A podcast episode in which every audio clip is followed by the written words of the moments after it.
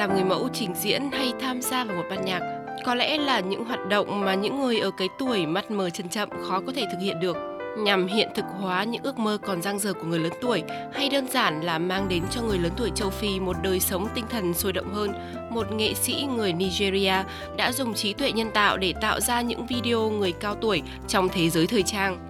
Nghệ sĩ Malik Afetbua, người sáng tạo ra series đặc biệt này cho biết, ý tưởng của anh bắt nguồn từ thực tế nhiều người già bị gạt ra ngoài lề xã hội, đặc biệt là trong thế giới thời trang.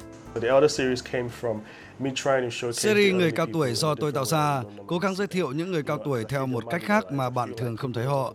Bạn biết đấy, vì tôi cảm thấy rằng họ bị gạt ra ngoài lề. Tôi cảm thấy như mọi người không nhắc đến họ trong cộng đồng hay bất cứ điều gì. Vì vậy, tôi muốn nhìn thấy họ ở một không gian khác, có phần sôi động hơn. Tôi cũng muốn mọi người được nhìn thấy người lớn tuổi ở một nơi không phải là trong không gian buồn bã và trạng thái bị cô lập.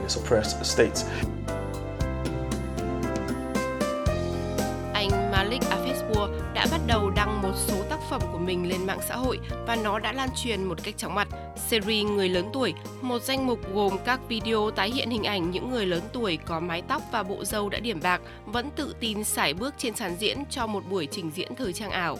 Anh à, Afesbua cũng đang cố gắng tạo ra những phần tiếp theo của series với hình ảnh những người lớn tuổi tham gia một ban nhạc hay hòa mình trong không khí của các lễ hội sôi động. Tôi chưa bao giờ nghĩ rằng series này sẽ lan truyền như vậy. Tôi chỉ nghĩ rằng bạn bè của tôi sẽ thích nó như một cách ủng hộ tôi, chứ không bao giờ nghĩ rằng nó sẽ trở nên nổi tiếng như vậy. Tuy nhiên, khi tạo ra sản phẩm này, tôi luôn tận hưởng những hình ảnh này. Tôi yêu những gì tôi đang làm và đang thấy.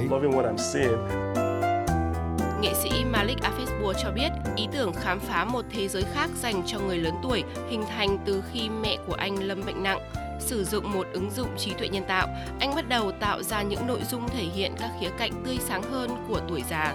Hay đơn giản, thông qua những thước phim hình ảnh từ công nghệ trí tuệ nhân tạo, anh đã giúp cho nhiều người lớn tuổi được thấy hình ảnh của chính mình trong những giấc mơ còn đang dang dở.